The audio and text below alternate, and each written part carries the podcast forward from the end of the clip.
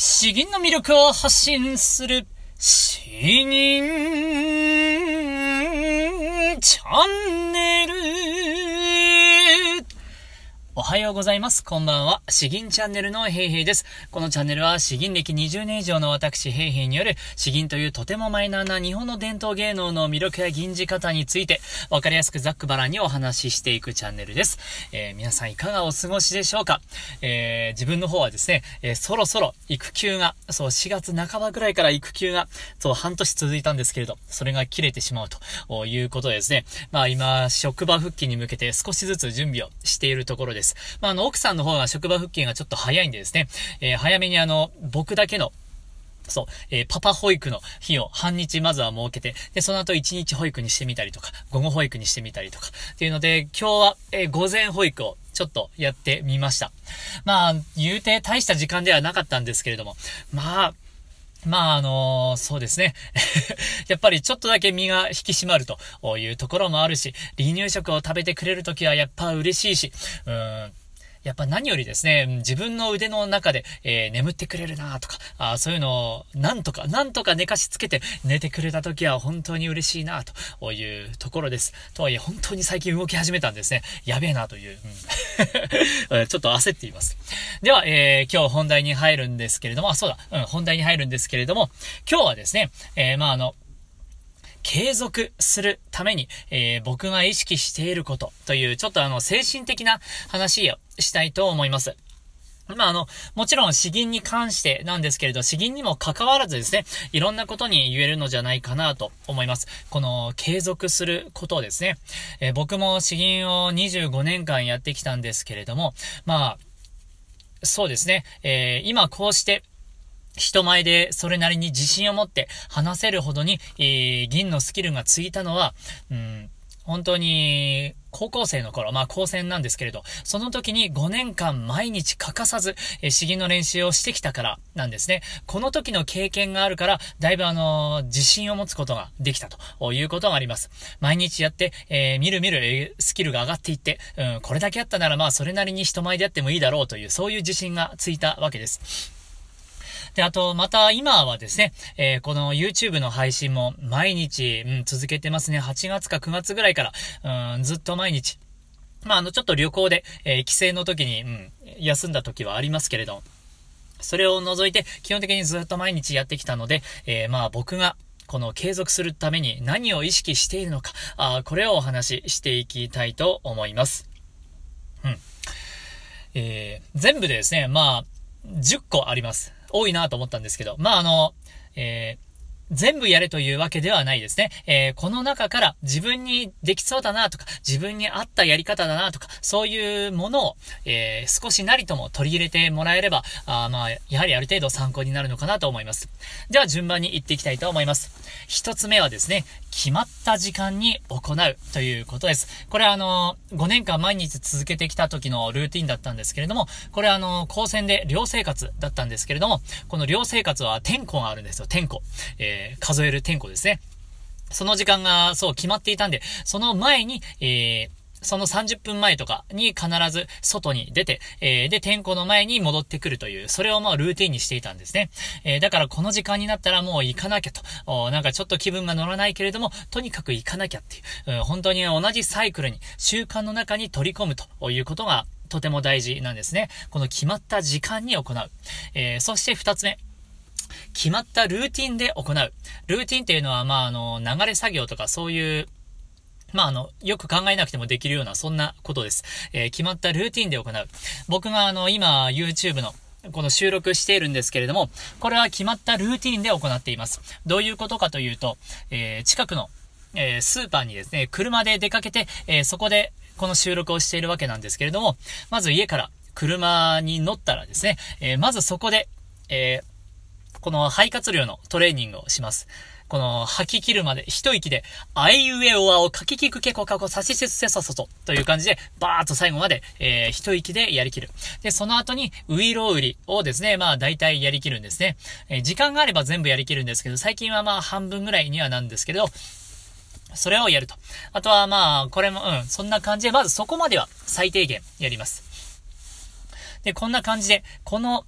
もう車に乗ったらこれをやるというふうに、こういう順番をですね、決めておけば、えー、もうあの、体が勝手に動くんですよ。あまり色々考えずに、えー、まず、あいうえおわおとやっていて、で、ウイロウリを話しているうちにだんだん気分が、まあ、あの、普段の状態に整っていくということがあります。この決まったルーティンで行う。そして3つ目は、まあ、よくあるんですけど、記録をつけるということですね。えー、僕もあの、もう記録毎日毎日つけていますね。一時期は、なんかあの、その日の調子みたいなのをグラフ化していました。縦軸がその日の調子。別に何点だったら良いとかそういうわけじゃないんですけれども、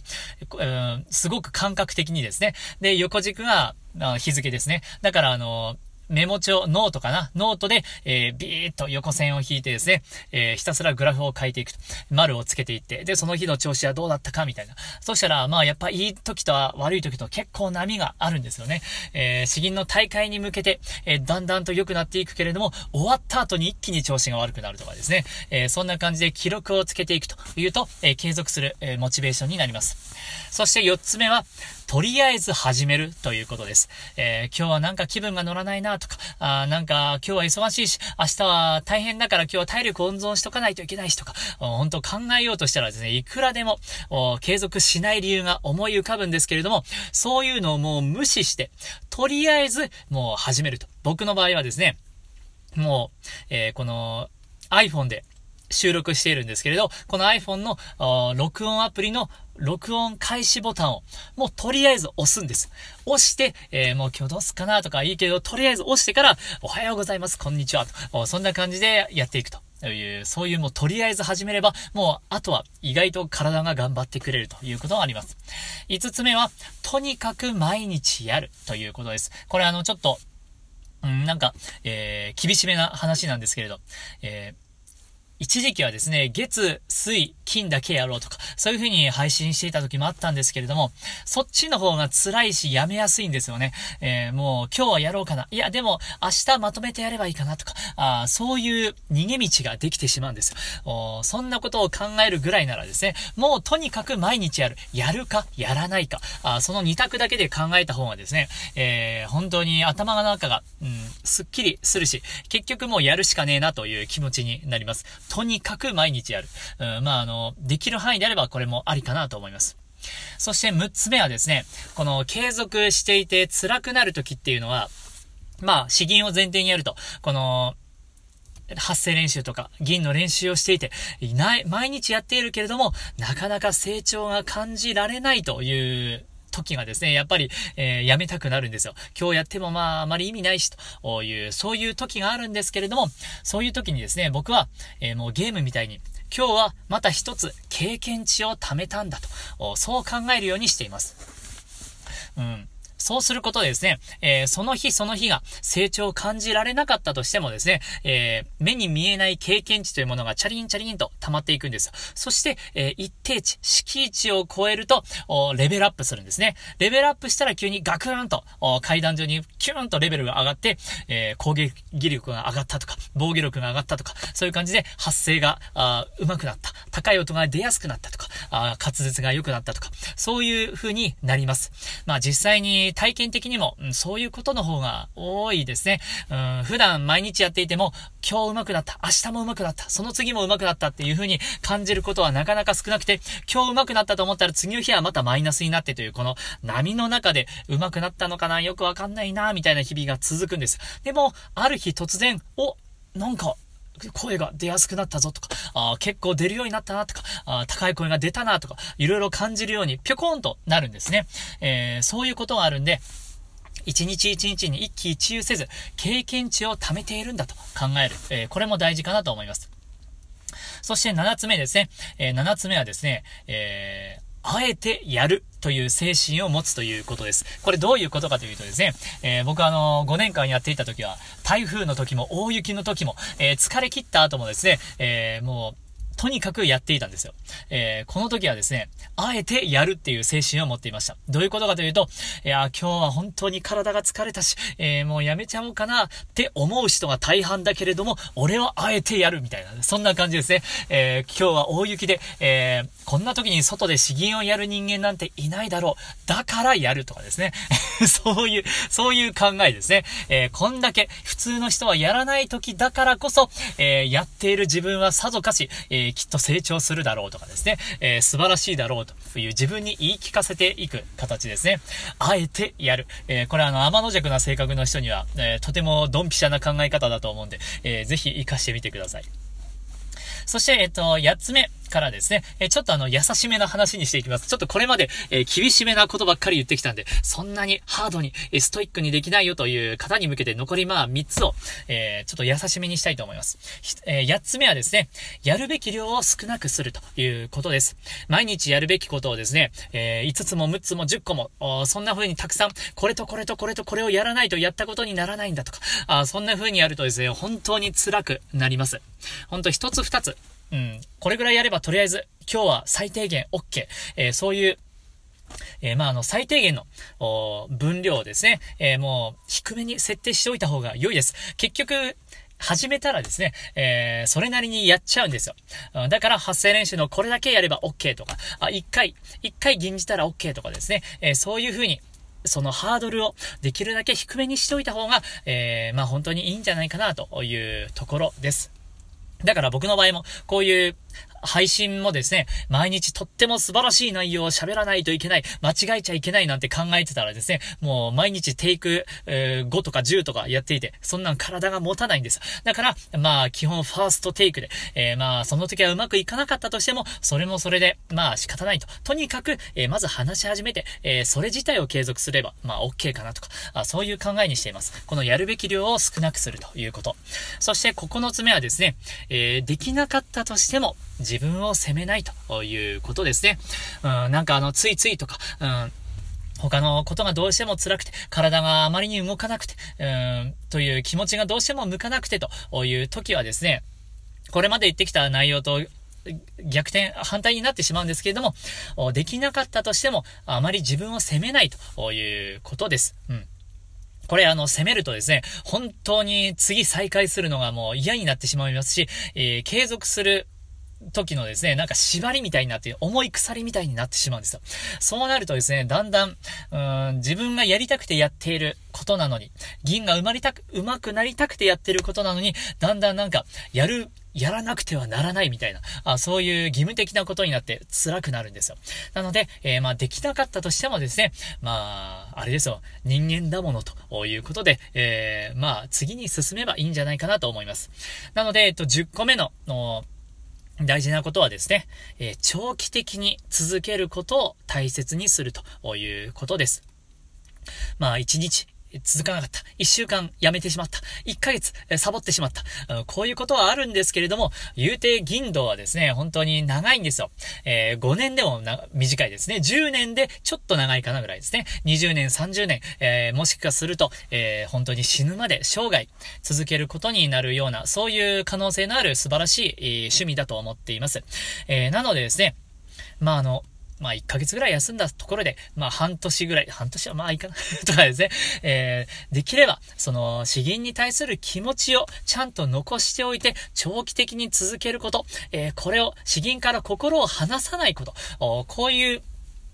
スタンスで、えー、持っておくのはですね、うん、やっぱり最終的には大事なんじゃないかなと思います。うん、せっかく続けてきて頑張ってきたのに、えー、自分を責めすぎたり、厳しくやろうとしすぎてですね、結局詩吟から心が離れていくということになると本末転倒になってしまいますので、えー、特に詩吟は長い目線で長期的に続けていくという、うん、これを大切にされたら良いんじゃないかなと、うん、僕は考えております。ということで、継続するために意識していること全部で10個あります。えー、1つ、決まった時間に行う。2つ、決まったルーティンで行う。3つ、記録をつける。4つ、とりあえず始める。5つ、とにかく毎日やる。6つ、経験値を貯めるという考えと考えると。えー、7つ、あえてやるという精神を持つ。8つ、やるべき量を少なくする。9つ。できなくても自分を責めない。えー、と10個。えー、長期的に続けることを大切にするということで、まあ、資源を継続していくに、対しても、他のことについてもですね、えー、何かしら参考になるかと思いますんで、えー、勉強になりましたら幸いです。よし。えー、では後半移る前に、えっ、ー、と、YouTube 詩吟教室についてですね、今、そう、YouTube 上でメンバーシップという制度で、月990円で YouTube 資金教室というものをやっております。えー、参加された方はですね、えー、そう、え月にまあ最低1回かな、えー、僕がアドバイスするということを、そのメンバーの中で、だから今メンバー全部で7人ぐらいなんですけれど、その中で、えー、聞けるような範囲、全体公開じゃなくて限定公開でやるということになります。えー、まあ僕に聞かれているというプレッシャーと、そして人にも聞かれていると、そこのメンバーに聞かれているという程よい、えー、プレッシャーでですね、えまあいい感じにやっぱ鍛えられていくんじゃないかなと思います。そして、でき、もう、僕があの大事にしている方針の一つとして、えもう、流派も関係ないし、銀歴も関係ないし、銀のうまさも関係ないから、えー、まず、えー、そう、みんな褒めてあげましょうということにしているんですね。えーアップロード、公開すると、もう皆さんを褒めてくれるんですよ。めちゃくちゃ褒めてくれるんですよ。僕も、褒め殺すようにしてます。いや、まあ実際にね、ほんと素晴らしいんですけれど。えー、なので、もう安心して入ってください。ちょうど、ちょうど今日、昨日か、あまた新しくですね、1名入っていただいて、合計今7名に、えなりました。暖かくて、かつあの、やはり結構、勉強になるような内容にできているんじゃないかなと思います。うーので、えーのんびりと気軽に、えー、詩吟を続けたいという方はですね、えー、きっとおすすめの場所だと思いますんで、考えてみてください。えー、この YouTube 詩吟教室に関する詳しい内容は YouTube の214回。そしてこの参加する手順ですね、え YouTube メンバーシップというものに参加しないといけないんですけれど、この参加する手順は YouTube の216回に、えありますので、えそちらをご覧ください。概要欄の方にもリンクを貼っておきますんで、えー、ぜひぜひ、えもしわからなかったらコメントください。よし。では、えー、後半一つ吟じていきたいと思います。今日吟じるのはですね、えー、来三陽作、静か御前ですね。えー、これはあの、源の義経の愛人ですね。こちらの詩文、えー、間に、うんと、これはなんだっけな、歌いだったっけな、えー、銀の間に歌いが入っているというちょっと独特な、珍しい詩文ですので、えー、楽しみにしてください。ではまず詩文を読んでいきます。静か御前、来三陽。工藤の同票、秩父の鼓。爆中、酒をあげて、汝の舞を見る。静や静、静のおだまき繰り返し、昔を今になすよしもがな。一尺の布はなお縫うべし。言わんやこれ、奏者百尺の糸。海派巡らず赤の心。南山の雪、床品絵にふかし。えー、内容ですね。えー、義経の愛人、静かを捕らえた、あ頼朝は、えー、鶴岡八幡宮神社前にて、えー、八幡宮社前にて、えー、社前っていうかな？に、えー、妻の、お成功を伴い、家中、家中を集めて主演を催し、えー、白拍子として、いろいろちょっと読み方間違ったらごめんなさいね。えー、白拍子かな？白拍子として名の高かった静かを、静かに舞を所望した。静かはやむなく舞を待ったが、あこれに今日添えたのは、あ工藤よ、工藤義経かな？いうの、えー、同表紙と、えー、畠山、ただ、正しき、怪しいな、これ。の鼓であると。静かは、ああ、これちょっと僕読むの厳しいですね。えー、厳しいんですけれども、まあ、あの、捉えられたこの静かがですね、えー、もう相手の前で舞を待ったわけなんですよね。うん。というやつですけれども、えー、この なんていうかな。自分が読めなさすぎて悲しいな、これ。えー、この静かの義経に対する、えー、死母の情に、頼朝は怒ったけれども、政子がなだめた。昔、漢の文帝の時に、えー、純南王が無反して滅びた際に、一尺の布、名を縫うべき、一斗の栗、名を薄つくべし。兄弟二人相入れずという民謡が流行した。一尺の布でさえも縫うことができるというのに、静かの百尺のお玉木を昔に返すことができないのは何としたことであろうか。すでに兄、頼朝の心は義経を許すことができない。確定義経と静かの恨みは、吉野山、吉野山の雪と同じように、えー、床品絵に深いことであろうという、そういう内容です。なかなかにこれちょっと読むのが難しくて、僕の下手さが恥ずかしかったかったんで、いや中略しました。えー、では、本当にあの、これですね、なんかあの、リズムがいいんですよ。リズムがいい。詩吟のところはリズムがいいですし、えー、この歌いのところもですね、なかなか面白いんですけど、僕がどれだけうまく吟じれるか怪しいんですが、えー、楽しんでいただけなれば幸いです。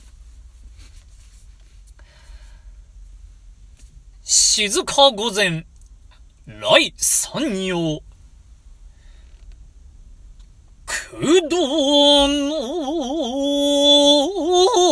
土俵。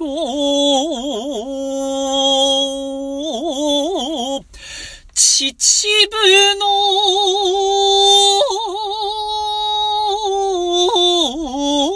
鼓、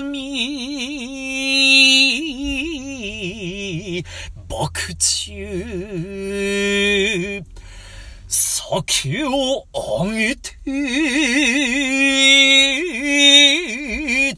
何時の舞を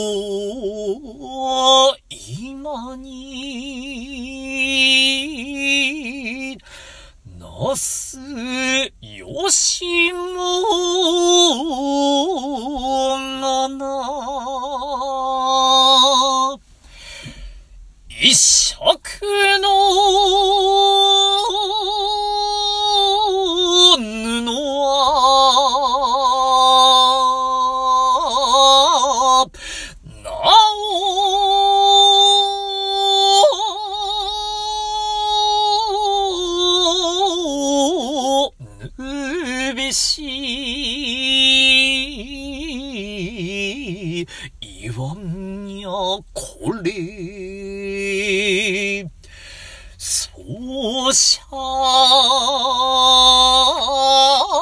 百尺の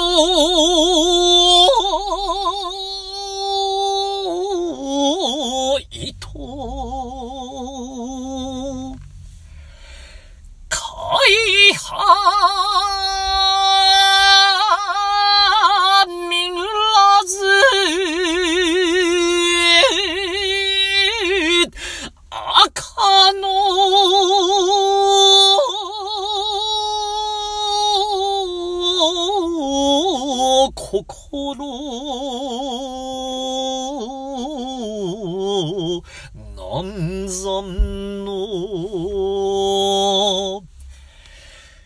雪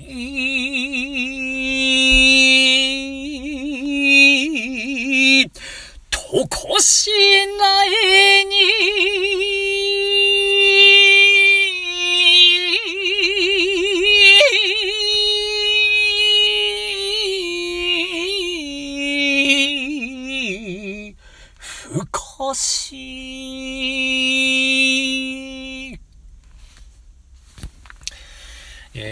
でしたでしょうか？ちょっと今日喋るの頑張りすぎて、えー、もうなんか喉声みたいな感じになっちゃったところはあるんですけれど。いや、これはあの本当に、えー、なんか、舞と一緒にやりたいですね。工藤の同票、秩父の鼓、爆中酒をあげて、汝の舞を見る。この、ただ読むだけでですね、このリズム感が、えー、本当にあのー、面白いんですね。えー、風情があるな、趣があるな、と感じる。うん詩文ですので、えー、興味のある方はですね、あの、やってみてください。えー、では今日は、あ、こんなところになります。ちょっと長く喋りすぎましたね。えーでは、えー、こんな感じです。えー、いつも、えー、コメントとかしてくださってありがとうございます。え全くコメントしない方もですね、えー、一文なりともしていただければとても嬉しいですし、YouTube 詩吟教室に入っていただければもっともっと嬉しいです。ではでは今日は以上となります。詩吟の魅力を発信する詩吟チャンネル、どうもありがとうございました。バイバイ